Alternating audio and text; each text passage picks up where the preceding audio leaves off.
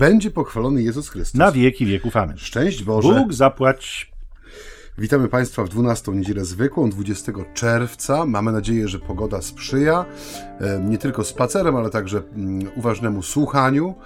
Gromadzimy się przy radioodbiornikach na terenie całego kraju, tłumnie, aby wysłuchać kolejnego przemówienia em, naszego wodza. Tak, kolejnego spotkania naszego tutaj przy mikrofonach gościnnego Radia Niepokalanów. Witają się z Państwem ojcowie Michał Nowak, Franciszkanin I Maciej Baron Werblista. w kolejnej audycji z cyklu Między nami homiletami. czyli ćwierć tony z ambony, chociaż ostatnio taka nowa interpretacja naszej nazwy, która łączy w sobie taką wrażliwość muzyczną także, bo jeden ze słuchaczy, zakonnych co prawda, ale słuchaczy uważnych, interpretował ten e, tytuł naszej audycji w sposób muzyczny, że chodzi o ćwierć tony, Tak. które padają z ambony, czyli o dźwięczny śpiew. Różne ćwierćtony, które Tak. tam z tej ambony Spadają. spadają. Do Adremu idźmy, ponieważ słowo dzisiaj mamy takie y, y, mocne. Y, pozwolę sobie je przeczytać. Bardzo. Ewangelia Markowa, rozdział 4, wersety 35 do 41. Owego dnia, gdy zapadł wieczór, rzekł do nich: Przeprawmy się na drugą stronę. Zostawili więc tłum, a jego zabrali tak, jak był w łodzi. Także inne łodzie płynęły z nim. A nagle zerwał się gwałtowny wicher, fale biły w łódź, tak że łódź już się napełniała wodą. On zaś spał w tyle łodzi na wezgłowiu. Zbudzili go więc i powiedzieli do niego: Nauczycielu, nic cię to nie obchodzi, że giniemy? On powstawszy, zgromił wicher i rzekł do jeziora: Milcz, ucisz się. Wicher się uspokoił i nastała głęboka cisza. Wtedy rzekł do nich: Czemu tak bojaźliwi jesteście? Jakże brak wam wiary?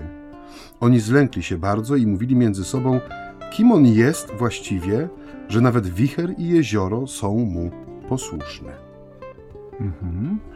Mm, y, Proszę ojca, ja pozwolę sobie zacząć od tego ogólnego rzutu oka na tę sytuację, bo myślę sobie, że y, y, kiedy czytamy ten opis y, tego wydarzenia, to może zrodzić się takie podejrzenie, które jest chyba całkiem słuszne, mianowicie, że Jezus jest w tej sytuacji ekstremalnie zmęczony. Nie? Tak po ludzku, ekstremalnie zmęczony. No bo mamy y, fałszywe zarzuty z rozdziału trzeciego, któreśmy tydzień temu, nie, bo wróć, dwa tygodnie temu, przecież tydzień temu byliśmy na żywo z państwem. Do Więc, dzisiaj, Tak. do dzisiaj nie mogę dojść do siebie. No właśnie, więc dwa tygodnie temu e, rozważaliśmy.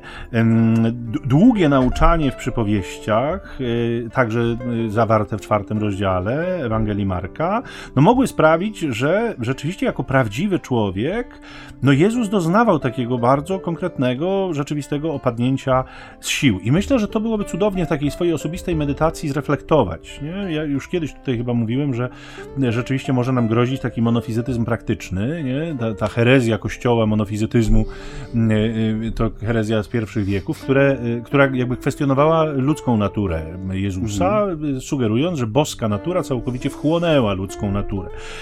Myślę, że ten fragment jest, je- jeśli nie bezpośrednim, to przynajmniej pośrednim potwierdzeniem tego, że Jezus był prawdziwym człowiekiem i to człowieczeństwo mm, jakby nie zostało w żaden sposób umniejszone przez bóstwo, ono nie zostało podeptane, nie zostało wchłonięte, nie zostało zniszczone, zniweczone. Wręcz przeciwnie, to prawdziwe człowieczeństwo dawało o sobie znać. I my dzisiaj y, y, jakby też uświadamiamy sobie na nowo, że Jezus y, przyszedł na ten świat jako sługa. Nie? A właściwie y, nawet trzeba by powiedzieć, że jako ekstremalne wydanie sługi, to znaczy jako niewolnik. Nie? Bo tak nam go nazwie choćby święty Paweł w liście do Filipian w drugim rozdziale, pisząc o jego uniżeniu, nie? że przyjął postać sługi, używa greckiego słowa doulos, nie? czyli niewolnik. Nie? I my to bardzo wyraźnie widzimy, bo rzeczywiście no, niewolnik to jest ten, który jakby no, ma, czy bycie niewolnikiem zakłada całkowite podporządkowanie się potrzebom y, y, swoich panów, a takimi Jezus uczynił innych, nie? otaczających go ludzi. nie? Zobaczcie, że, że on, jego jakby misja, jego życie, jego codzienność są całkowicie podporządkowane potrzebom ludzi. Nigdy ich nie odsyłał z powodu swojego zmęczenia. Nawet wtedy, kiedy szedł odpocząć, to zdarzało się, że już tam Czekali pojawiali ludzie, się ludzie, tak, czekali Gotowi ludzie. pomóc w tym odpoczynku. Tak, a on te ich potrzeby, które oni artykułowali, natychmiast zaspokajał. Także ewangeliści nam zaznaczają, że nawet na posiłek bywało nie mieli czasu. Mało tego, nigdy też nie widzimy Jezusa na modlitwie, który by skarżył się przed Ojcem, że, żeby się żalił, nie? że ty za dużo włożyłeś na mnie, że, że ja już nie mogę. Nie? Wobec ludzi nigdy nie, nie powiedział już nieczynne, już zamknięte, już sobie już idźcie. Po 17. Tak, ja jutro będę przyjmował znowu. Jeżeli ich odsyła, to raczej odsyła ich ze względu na nich samych, nie? bo oni też mają jakieś obowiązki, oni też mają jakieś życie. Te spotkania muszą się kiedyś kończyć, one nie mogą trwać w nieskończoność. Takim spotkaniem będzie dopiero dopiero spotkanie z Bogiem po mm, naszej śmierci. Nie? I mówię o tym wszystkim dlatego, proszę ojca, i tu może ojciec w jakiś sposób ten mój dylemat y, y, też rozwiąże dzisiaj, tak. Mm, że to słowo we mnie budzi duże napięcie. W tej perspektywie, mm, powiedzmy, takiego kontrastu, bo z jednej strony mamy nauki o człowieku, które mówią o szanowaniu ludzkich granic. Nie? Bardzo często nam psychologowie powtarzają, że, że to trzeba robić, bo tych granic się nie da rozszerzać w nieskończoność, że to y, no, zwykle się źle kończy, jeżeli człowiek te granice przesuwa, jeżeli próbuje zrobić więcej niż w rzeczywistości może zrobić. Natomiast z drugiej strony powstaje we mnie przekonanie, że w Ewangeliach jednak trochę jest y, inny obraz tego człowieczeństwa, które nosi w sobie choćby Jezus, ale przecież także i jego uczniowie, jego apostołowie. Nie? Że jakby Ewangelia sugeruje, że, że, że darem Boga Może być taki przypływ sił, które się nigdy tak naprawdę nie kończą. I pół biedy, tak sobie myślę, gdyby ten dylemat dotyczył tylko i wyłącznie mnie. Ale proszę ojca, mamy odpowiedzialność za ludzi. Częstokroć ludzie przychodzą, żalą się nie? swoim mm. zmęczeniem, e, czy swoim przepracowaniem, czy nadmiarem obowiązków, czy jeszcze innymi kwestiami, albo radzą się, pytają się, czy rzeczywiście tak powinni żyć, czy może coś powinni mm, e, zmienić zmienić i no, y, y, my im coś musimy odpowiedzieć. Nie? I y, wydaje się, że uczniowie Jezusa, jeszcze raz to powiem, są jakby po jego stronie, w sensie takim, że, że naśladują jego. On wprawdzie im wskazuje niedwuznacznie na źródło tej siły, którym może być tylko i wyłącznie Bóg, ale tak pozwolę sobie ojcu taki temacik tutaj zarzucić, jakby ojciec łaskawie jako duszpasterz, proboszcz raczył się odnieść do takiej sytuacji. Czy te granice jednak rzeczywiście należy szanować, czy można sobie trochę jakby na więcej pozwolić, nie wiem, może w sprawach bożych tylko i wyłącznie, może to tak działa, że, że te sprawy boże w jakiś tam sposób są wyłączone spod tej logiki ludzkiej, a może jest tak, że trochę jak w szansie na sukces, nie? że mamy do wyboru taśmę amatorską i taśmę profesjonalną, no i na tej amatorskiej się no, zaśpiewa tam, ale rzadko kto z amatorską wygrywa ten program, raczej wygrywają ryzykanci, którzy biorą taśmę taśmę profesjonalnej, no, profesjonalną, na której jest tylko tam e, powiedzmy zapis rytmiczny, mniej linii melodycznej. Może tak jest i w życiu, nie? Że, że rzeczywiście dla niektórych jest wersja amatorska z szanowaniem granic, a dla niektórych jest wersja profesjonalna, którzy to a jakby adepci sztuki życia mogą e, te granice w sobie jakoś tam przesuwać. Ja przepraszam, bo jestem jeszcze przed kawą. Chciałem poprosić o powtórzenie pytania. Ojciec jest już po dwóch kawach dzisiaj i niech ojciec nie opowiada, bo sam widziałem. Cohen. Znaczy chodzi pokrótce o co? Chodzi o to... O to, o to czy są granice, których nie należy przekraczać, jeżeli chodzi to... o zaangażowanie duszpasterskie? Tak, tak, raczej tak. Nie chodzi o to, czy rzeczywiście, to, może kto ma rację, nie? Czy ta psychologia, która mówi, oczywiście zdaje sobie sprawę, że to nie jest dobrze sformułowane pytanie, w sensie no właśnie, takim, że... jest ale no, robię ale... to świadomie i prowokacyjnie, dlatego, że takie pytania my dostajemy, nie? To mhm. nie jest tak, że ja je sobie wydumałem, tylko ono, ono jakby jest realnym znaczy, ja, pytaniem, ja nie? pozwolę sobie odpowiedzieć też y, pytaniem, nie? O, świetnie, znakomicie. Też czasem się zdarza.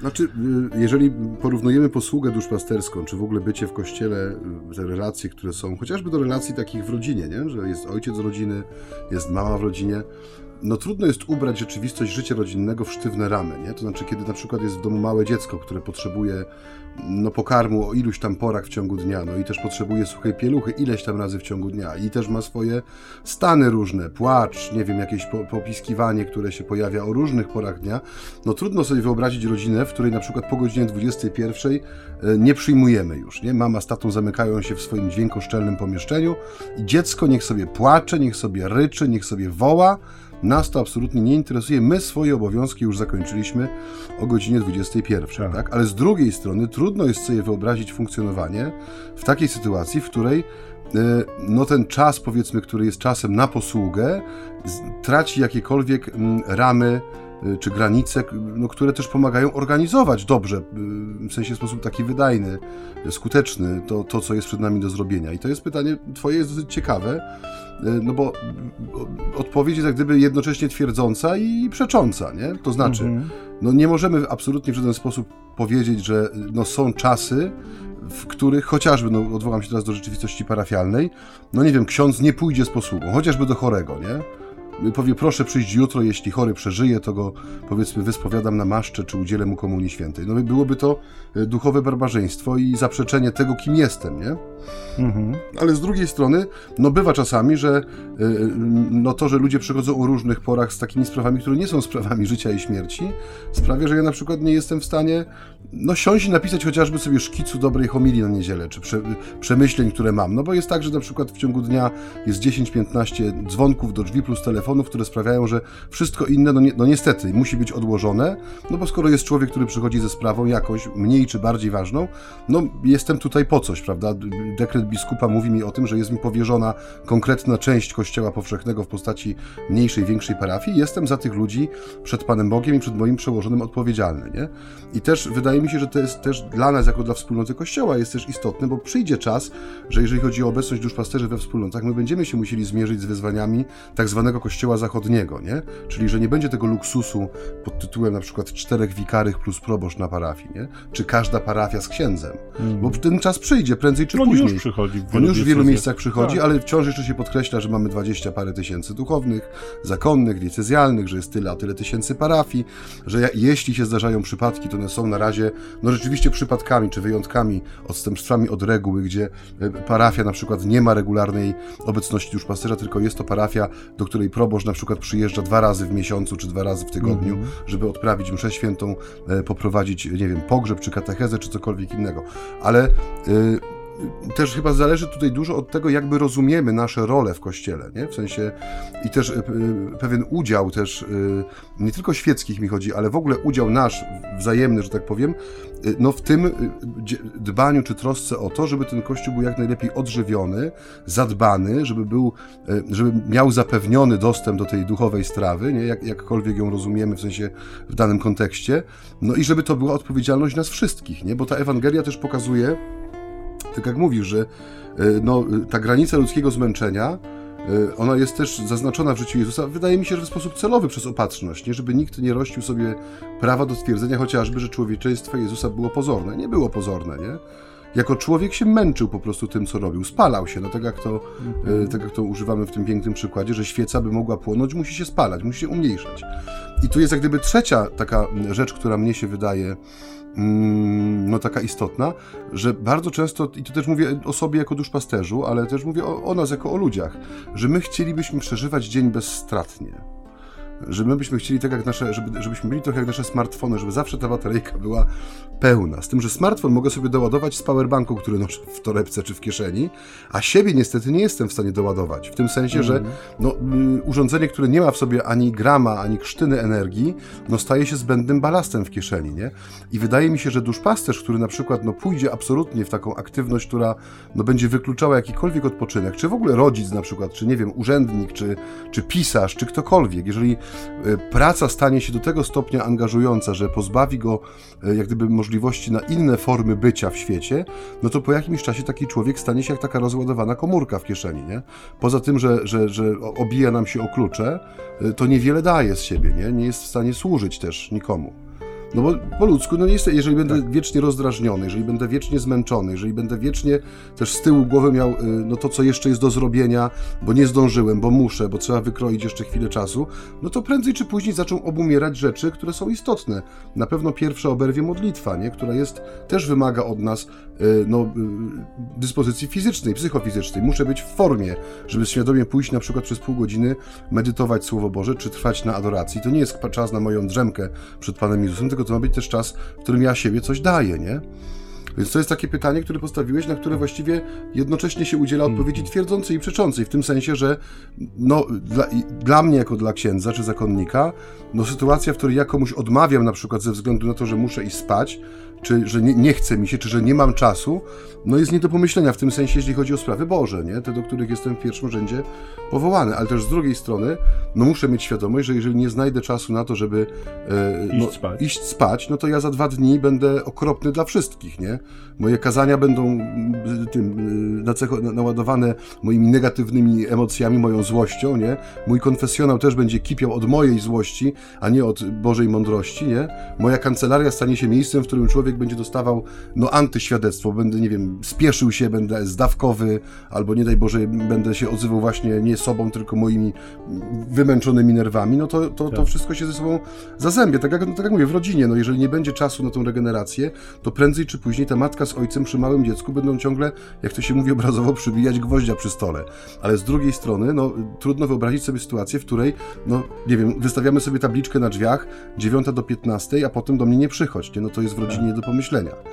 Y, y, tak, i to rzeczywiście y, też mi się tak jawi, dlatego ja na przykład zdarza mi się w konfesjonale jako pokutę zadać, odpocznij, zrób coś przyjemnego dla siebie, nie dlatego, że to jakoś tam w sposób szczególny jest związane z ulgą samemu sobie, ale że dzięki temu skorzystają wszyscy wokół ciebie, bo tak naprawdę im się zrobi lżej natychmiast, jak ty coś, że tak powiem, ulżysz sobie, nie? w znaczeniu tego napięcia, o którym mówisz, ale powiedziałeś wcześniej taką ważną rzecz o dzieleniu dzieleniu odpowiedzialności, o tym, że wszyscy powinniśmy się poczuć odpowiedzialni za ten kościół, w którym za chwilę mm, rzeczywiście tych księży będzie niewystarczająca ilość. I ja sobie tak myślę, że to ma drugą stronę jednak ten medal.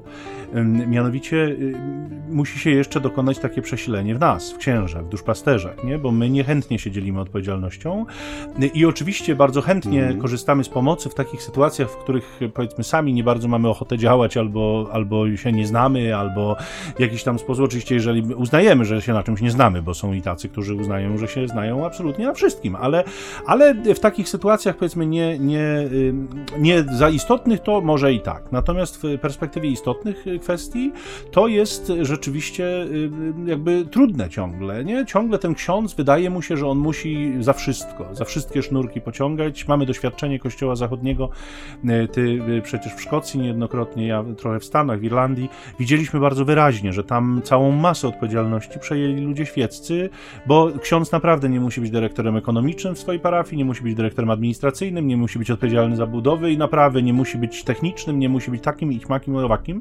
I zupełnie spokojnie mogą to robić z dużo większym powodzeniem ludzie świeccy, którzy stanowią jakiś jego zaplecze, jakąś jego radę, jakiś, jakiś trzon parafii, który rzeczywiście przejmuje pewne odpowiedzialności, ale tam jakby to przez lata wypracowywane jest dzisiaj zupełną oczywistością, nie? Podczas gdy u nas to jest ciągle jeszcze jakiś ekstra pomysł, nie? To znaczy poza, na, poza normalnym, tak, tak taki ekstra, czyli nie, nienaturalny, nie, niezwyczajny pomysł, że, że proboszcz coś tutaj oddał świeckim, nie? Albo że w kancelarii siedzi świecka pani, która załatwia sprawy, nie? A na Boga, po cóż ten proboszcz w tej kancelarii, poza oczywiście koniecznymi przypadkami, w których proboszcz musi być.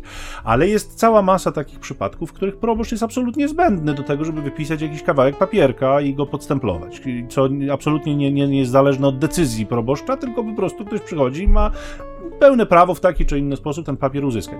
Więc to taki drobny przykład, gdzie w Stanach każda parafia musi mieć sekretarkę. To nie jest tak, że to jest opcjonalne na zasadzie proboszcza, który sobie o tym decyduje. Nie, wymaga tego diecezja, ona jest odpowiedzialna za pracę, za kontakty z diecezją, za kontakty z ludźmi, ona jest od odbierania telefonów, ona jest od załatwiania spraw.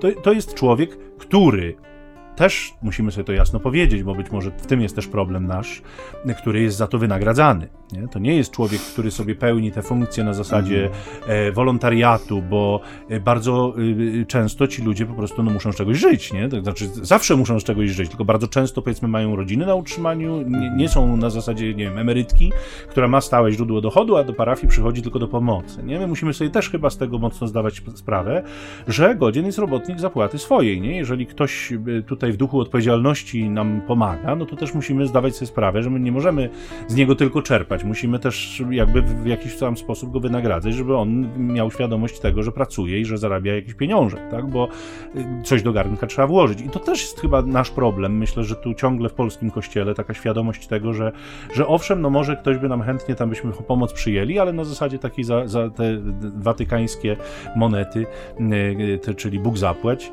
y, my jesteśmy gotowi podziękować, nawet na ambonie wymienić, nie, panią Kazimierę, która tak pięknie nam tutaj usmażyła te placki, czy, czy tam jakiegoś sernika.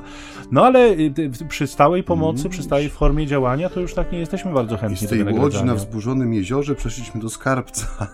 No to właśnie, ale to, jak się okazuje, te tematy się tu... Temat poruszyłeś bardzo ciekawy, mianowicie właśnie, no właśnie pieniądz, w tym sensie, że pieniądz jako wynagrodzenie za pracę w przestrzeni kościoła, szczególnie tego naszego, yy, no, może nie jest tematem tabu, ale jest tematem drażliwym, nie? Tak jak mówisz, my, bardzo duża część nas jako duszpasterzy ma takie oczekiwanie względem ludzi, że ten e, watykański dolar, czyli Bóg zapłać, że on będzie zawsze wystarczający, nie? Że on będzie wystarczająco motywował też do tego, żeby na przykład praca była dobrze wykonana. Hmm. No, nie jest tajemnicą, że jeżeli pracownik jest dobrze wynagrodzony, to też jego stosunek do obowiązków, które się mu powierza, jest no, trochę inny. Nie każdy jest ideowcem, który jest w stanie gotować zdjęcie kotleta wycięte z gazety o kuchni chciałby czasem tego kotleta mieć e, usmażonego na własnej patelni za pieniądze, które e, zarobił.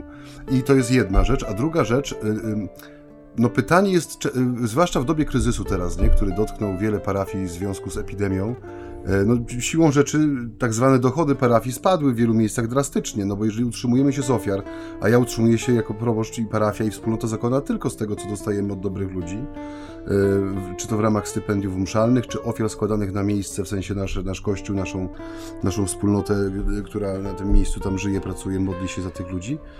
E, chodzi mi o to, że no, bardzo często podnoszony był temat tego pieniądza, że jest go mało, że jest go mniej, że jest to zatrważające. Ale miałem takie doświadczenie też od współbraci, którzy pracują w innych kontekstach geograficznych, ale też trochę kulturowych i kościelnych, nie? Że tam bardzo często parafie są zawsze na granicy, no powiedzielibyśmy polsku, wypłacalności. To nie są biedne parafie, absolutnie, nie?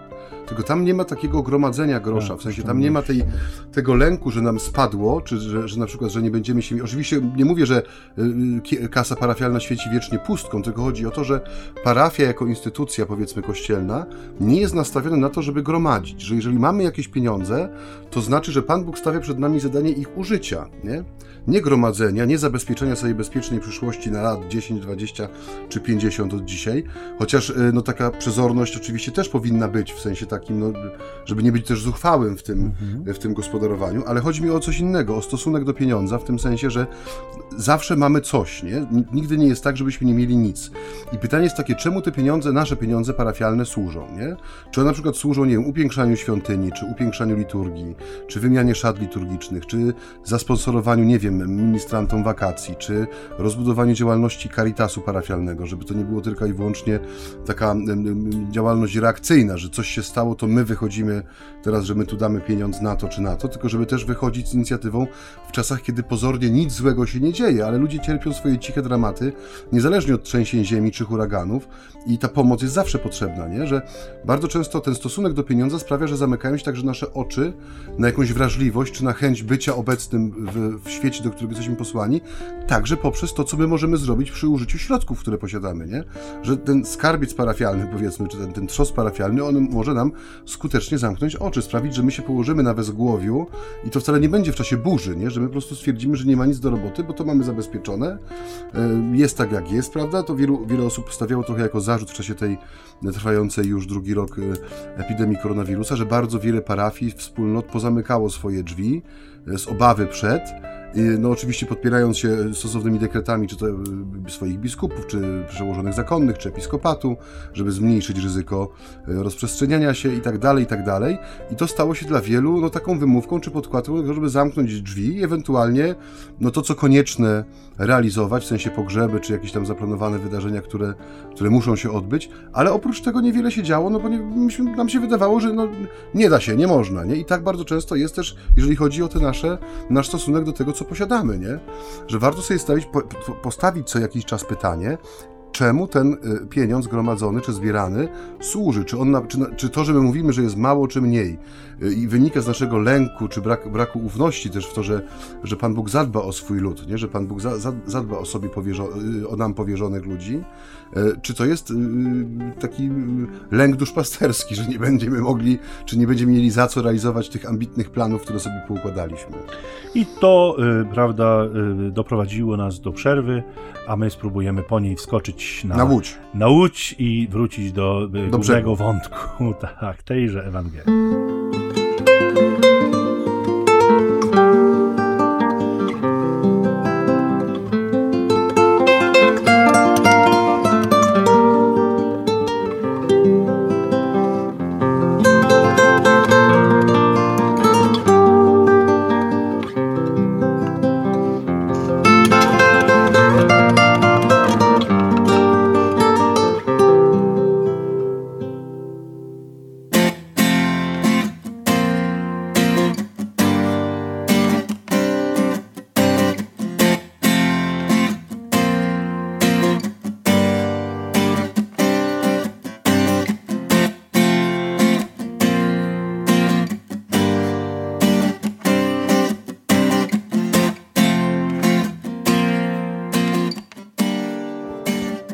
Państwo, jesteśmy z powrotem. Wracamy na łódź, bo należy, i to y, prawdziwe człowieczeństwo Jezusa w tejże łodzi się objawia również właśnie w ten sposób, że Jezus śpi. I to śpi w sposób y, y, taki, powiedzielibyśmy wręcz trochę dziwny, no bo kiedy szaleje burza, kiedy nawałnica dookoła, kiedy hałas, kiedy huk wichru, kiedy te fale miotają łodzią, spanie w takiej sytuacji no rzeczywiście chyba musi sugerować takie ekstremalne wyczerpanie i ekstremalne zmęczenie. A ta burza też jest niezwykła, bo jeżeli ona wprowadza takie zaniepokojenie do, do serc tych, którzy są rybakami którzy doskonale znali ten akwen wodny, oni doskonale wiedzieli o tych zmianach y, y, pogodowych, które się dokonywały natychmiast w taki bardzo szybki sposób, to, y, to ta musiała być wyjątkowa, bo niejednokrotnie pewnie byli świadkami już tego typu zjawisk, więc, więc to, z którym mają teraz do czynienia, przeraża ich mocno. I chyba to sprawia, że no nie radzą sobie zupełnie, mm, a z głębi tego swojego podenerwowania zwracają się do Jezusa no takimi dość gwałtownymi słowy, nie? z pretensją wręcz. Nic cię to nie obchodzi, że giniemy? Tak jakby, mam wrażenie, słyszę w tym, tak jakby mu chcieli powiedzieć, no wszystkim się zajmujesz, tylko nie nami. Nie? E, tak pięknie przed chwilą opowiadałeś o troskliwości ojca, a teraz nie interesujesz się losem swoich najbliższych. Nie, przecież za chwilę my wszyscy zginiemy. Y, I to też nieraz już tutaj podkreślałem, ta scena mnie bardzo mocno jakoś przekonuje, że oni jeszcze nie widzą w Jezusie Boga. Nie? Na razie widzą szczególnego, wyjątkowego nauczyciela, widzą cudotwórcę, mm, ale sami chyba do końca nie wiedzą, co o nim myśleć. Nie? On jest rzeczywiście fascynujący, ale ta prawda o nim jest przed nimi wciąż ukryta. Ja myślę, że oni nawet chyba nie zdają sobie do końca sprawy z tego, że wołają o cud, bo to chyba tak, no, im nie są potrzebne kolejne ręce do roboty, bo, bo tych rąk mają już sporo i te ręce nie, niewiele są w stanie tutaj wskórać wobec tej nawałnicy. Natomiast oni, y, y, mam takie poczucie, że nie do końca wiedzą, czego chcą, o co go proszą, ale, ale proszą go o jakąś reakcję, żeby on jednak w jakiś sposób tutaj coś zrobił. Mhm. Mm.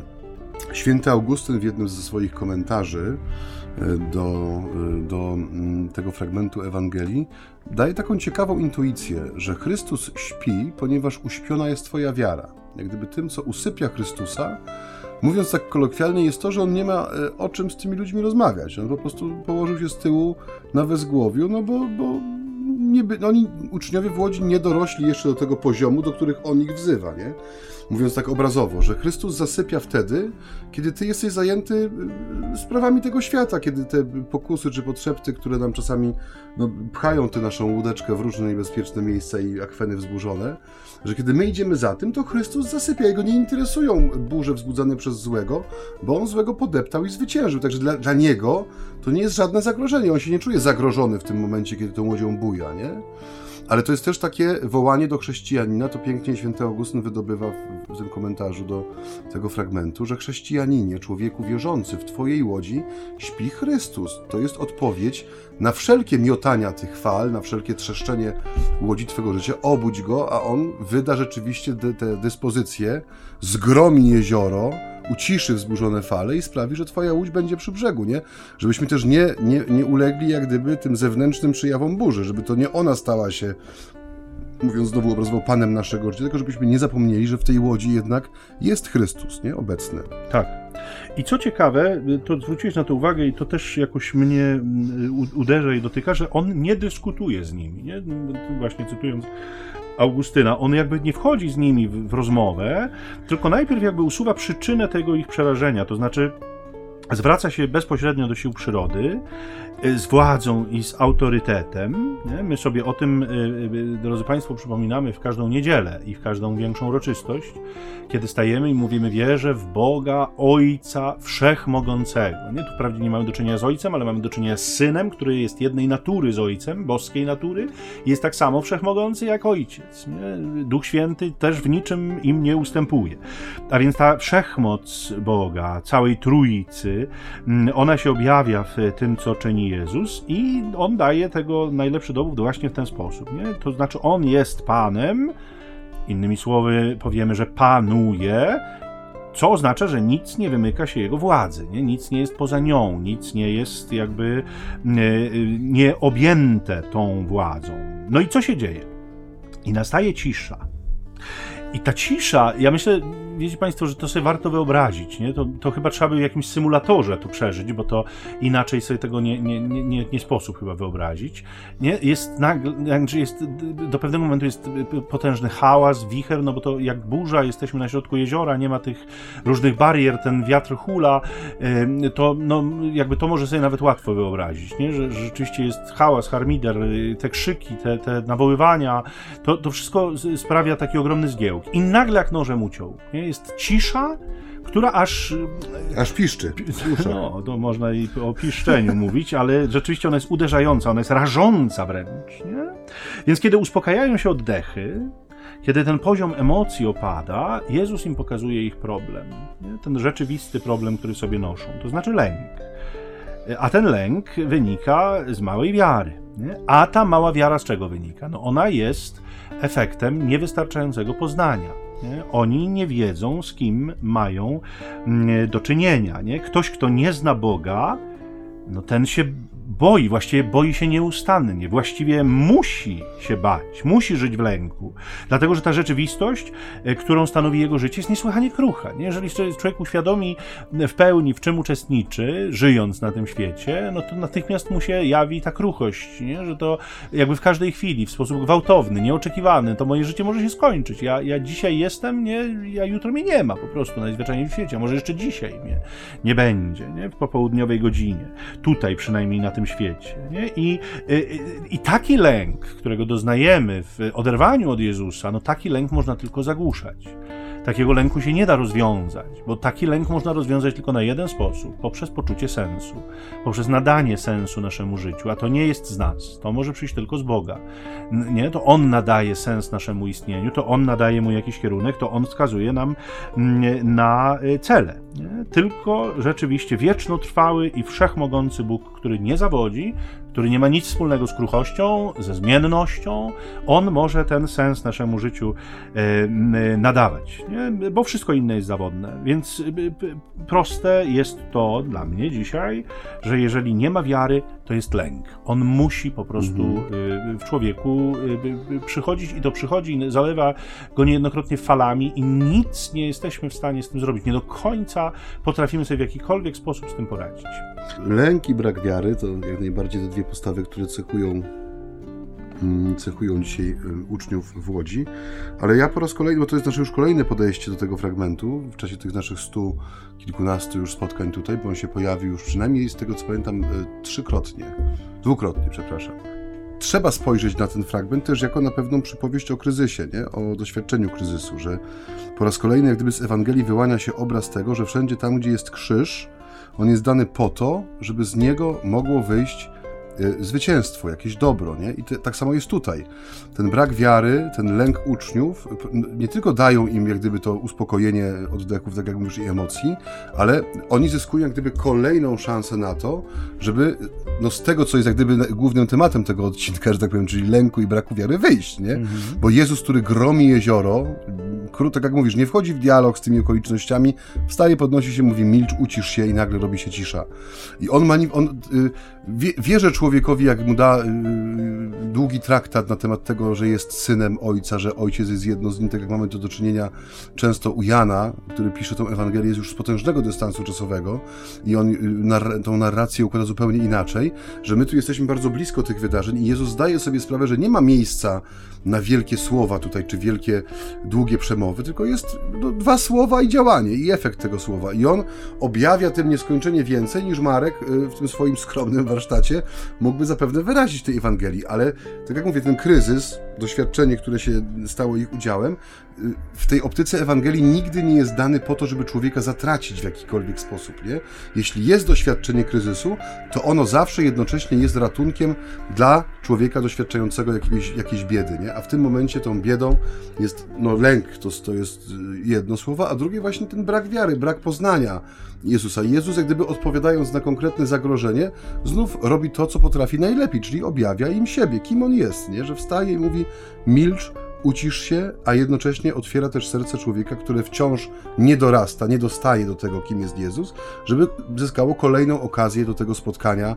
No tak jak mówię, w konkretnym, już nie poprzez słowo, nie poprzez opis, nie przez przypowieść, tylko w konkretnym działaniu, nie? Właśnie to jest fascynujące, że, y, że oni, kiedy on im, jakby, no im, im jak im, y, ucisza te burze y, wobec wszystkich, oni jeszcze bardziej się zlękli, jeszcze bardziej się wystraszyli, nie? Być może właśnie ten lęk, to już jest inny, innej natury trochę lęk, wynika on raczej z tego, że, że oni nagle chyba zaczynają sobie zdawać sprawę z tego, z kim mają do czynienia, to znaczy są nieco mhm. bliżej tej prawdy, tak jak powiedziałeś przed chwilą, że to jest taka, takie pragnienie Jezusa, żeby oni go coraz lepiej poznawali, żeby żeby widzieli. To pytanie, kimże on jest, które między nimi się pojawia, no sugeruje, że ten temat jest rzeczywiście dla nich ważny, że ten temat ich zajmuje.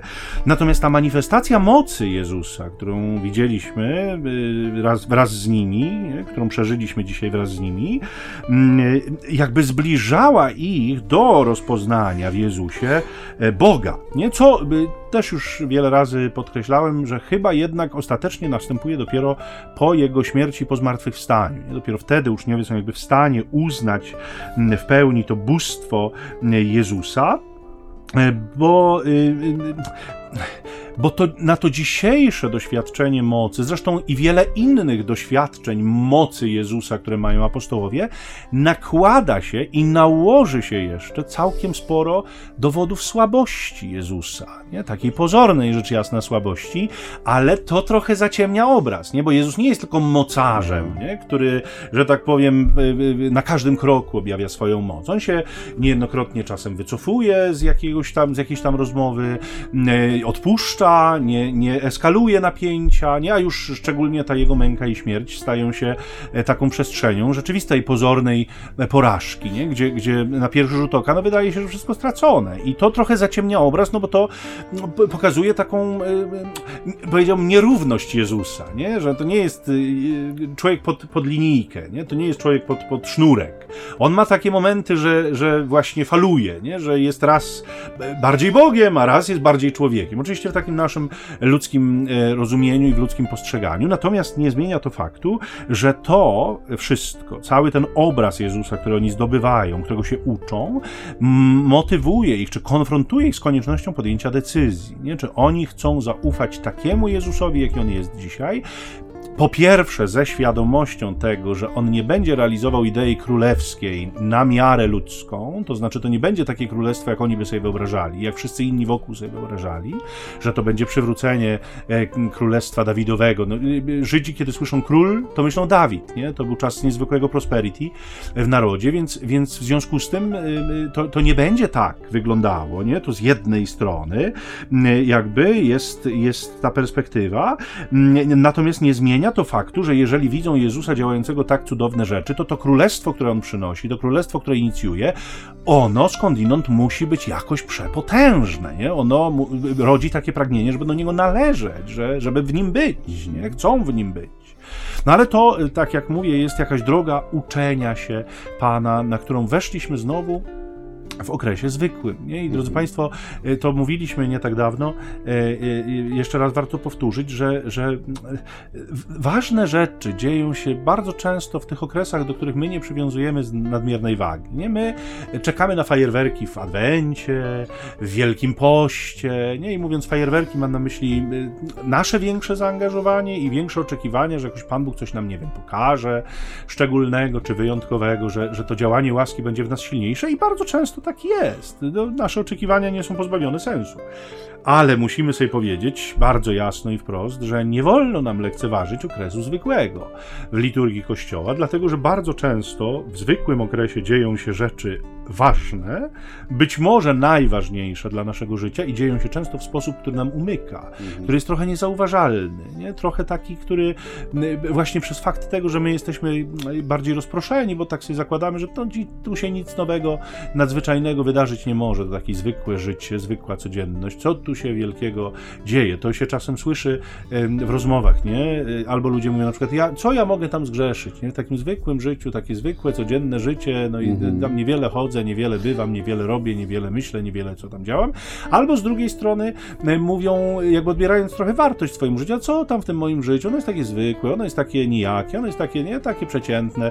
Bardzo często właśnie w tego rodzaju sytuacjach naprawdę chce do nas przemawiać Bóg. Właśnie wtedy, kiedy my jakby mierzymy się z naszą codziennością, mierzymy się z, z, z codziennymi troskami, problemami, radościami, kiedy y, y, tak naprawdę to nasze życie y, bardzo powolutku się rozwija i w tych drobnych sprawach jest z nami Pan i tam się objawia.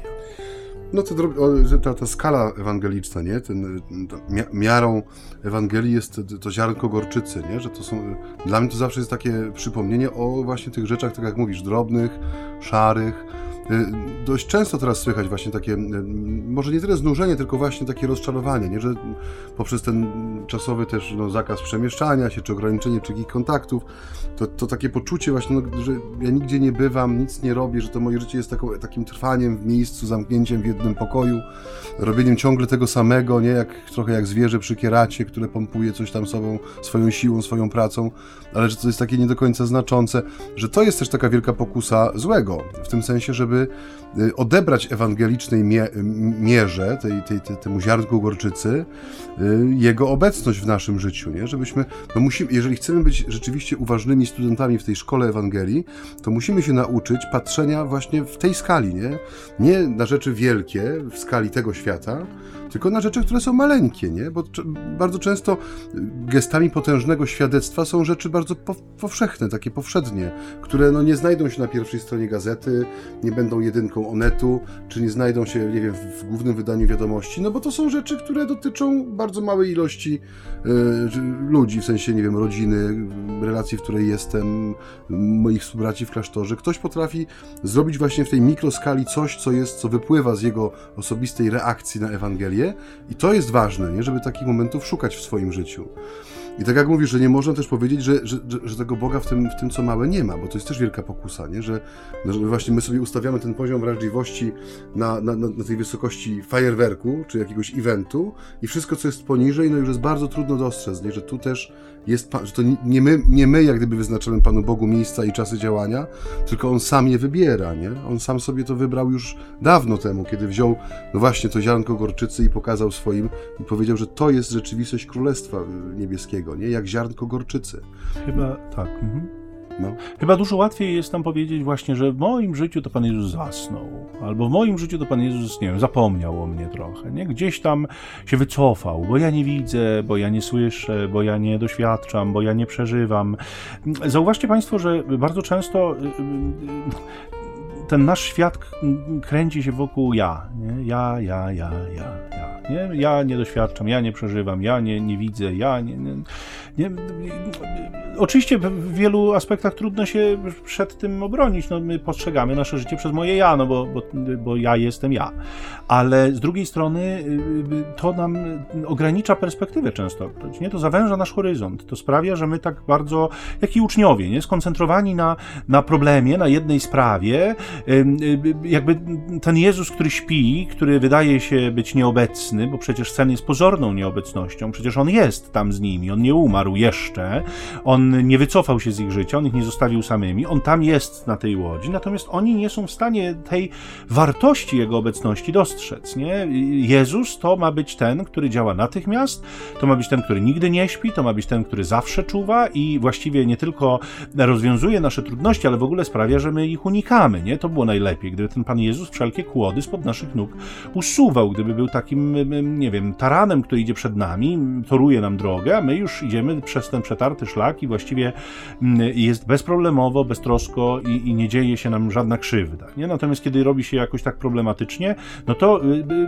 niejednokrotnie chyba tak jak apostołowie, trochę z pretensją, mówią, no hola hola, nie? No że ty jesteś, ty, ty, ty jesteś, no, mówią, że nie zapominasz o swoich dzieciach, mówią, że nie odstępujesz tych, którzy w ciebie wierzą, a tak naprawdę ja, ja wcale nie widzę, żebyś ty działał, nie? Bo być może nasz wzrok jest tak skoncentrowany na nas samych i na naszych troskach i trudnościach, że nie jesteśmy w stanie dostrzec obecności Boga, która nie, nie jest y, obecnością taką bardzo mm, zewnętrzną, jest obecnością, która powiedzmy y, w jakiś tam sposób jest obecnością krytą. Deus absconditus, nie mówiło nam średniowiecze, Bóg ukryty, Bóg, który się ukrywa wcale nie dlatego, że nas nie kocha, czy że o nas zapomina, ale niejednokrotnie albo sam pozwala nam się zmierzyć z pewnymi trudnościami, zdając sobie doskonale sprawę, że sobie z nimi poradzimy, albo też w, ukrywa się również w tych trudnościach, potęgując nasze pragnienie Jego samego, żebyśmy to Jego szukali, a nie na gwałt zna próbowali znaleźć ludzkie rozwiązanie dla sytuacji, które właśnie przeżywamy.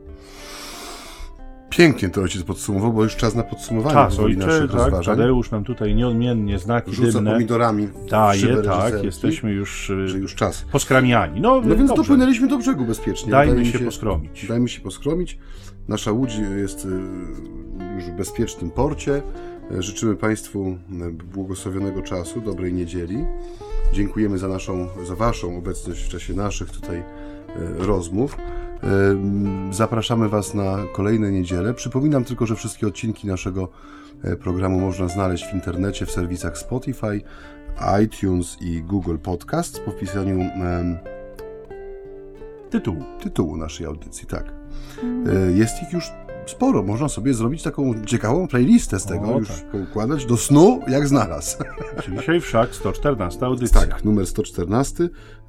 Także przypominam też, że możecie Państwo znaleźć zapowiedź zawsze każdego odcinka, czy prawie każdego odcinka e, w internecie, na portalu Facebook. E, grupa nazywa się dokładnie tak samo jak nasza audycja. Trzeba poprosić o dołączenie i wtedy można mieć dostęp do treści tam udostępnianych. Można je też komentować. Prosimy o życzliwe komentarze, ale też szczere. Prawdziwe, tak. Prawdziwe, tak. I ojciec Michał jeszcze przypomni swoją domenę komunikacyjną. Tak, ja jestem prosty człowiek, mam tu jakiś telefon przed nosem i ten telefon także może służyć do komunikacji. Proszę jednakowoż o y, y, informacje SMS-owe, gdyby ktoś chciał nam dać znać skąd słucha na przykład, a jeszcze nigdy nie dawał. E, dziękujemy wszystkim, którzy już tam się zameldowali z różnych miejsc, zwłaszcza tu pobliskich, y, słuchając nas na falach eteru, ale ale także tych, którzy słuchają nas przez internet. Wszystkim Wam dziękujemy za to, że jesteście z nami. Bardzo nam jest przyjemnie i miło do Was mówić. Natomiast można nam dać stać, dać sygnał, że, że słuchacie nas z tak dalekiego Kuala Lumpur albo z jakiegoś innego przyczółka, y, przylądka dobrej nadziei, prawda? Mhm. Natomiast y, ten numer telefonu, mam nadzieję, że Państwo jesteście gotowi, żeby go sobie ewentualnie zapisać. To jest 785 777 100. Nieodmiennie on się y, cieszy popularnością, kiedy go podaje. To wszyscy mówią, ale ładny numer, ale łatwy numer, ale no taki właśnie sobie wybrałem, bo dali mi kiedyś szansę, żeby sobie wybrać. To taki właśnie łatwy do zapamiętania. E, powtórzę go jeszcze raz. 785 777 100. Na dziś dziękujemy. Za uwagę, dziękujemy za wspólny namysł nad Ewangelią, dziękujemy za tę możliwość przemawiania do Państwa. No, niech Was błogosławi i strzeże nasz Ojciec Niebieski, Jego Syn, Pan Jezus i Duch Święty. W tej perspektywie błogosławieństwa, którym się z Wami dzielimy w imię Ojca i Syna i Ducha Świętego. Amen. Amen. Żegnają się z Państwem ojciec Michał Nowak-Franciszkanin i ojciec Maciej Baron Werbista. Pokój i dobro.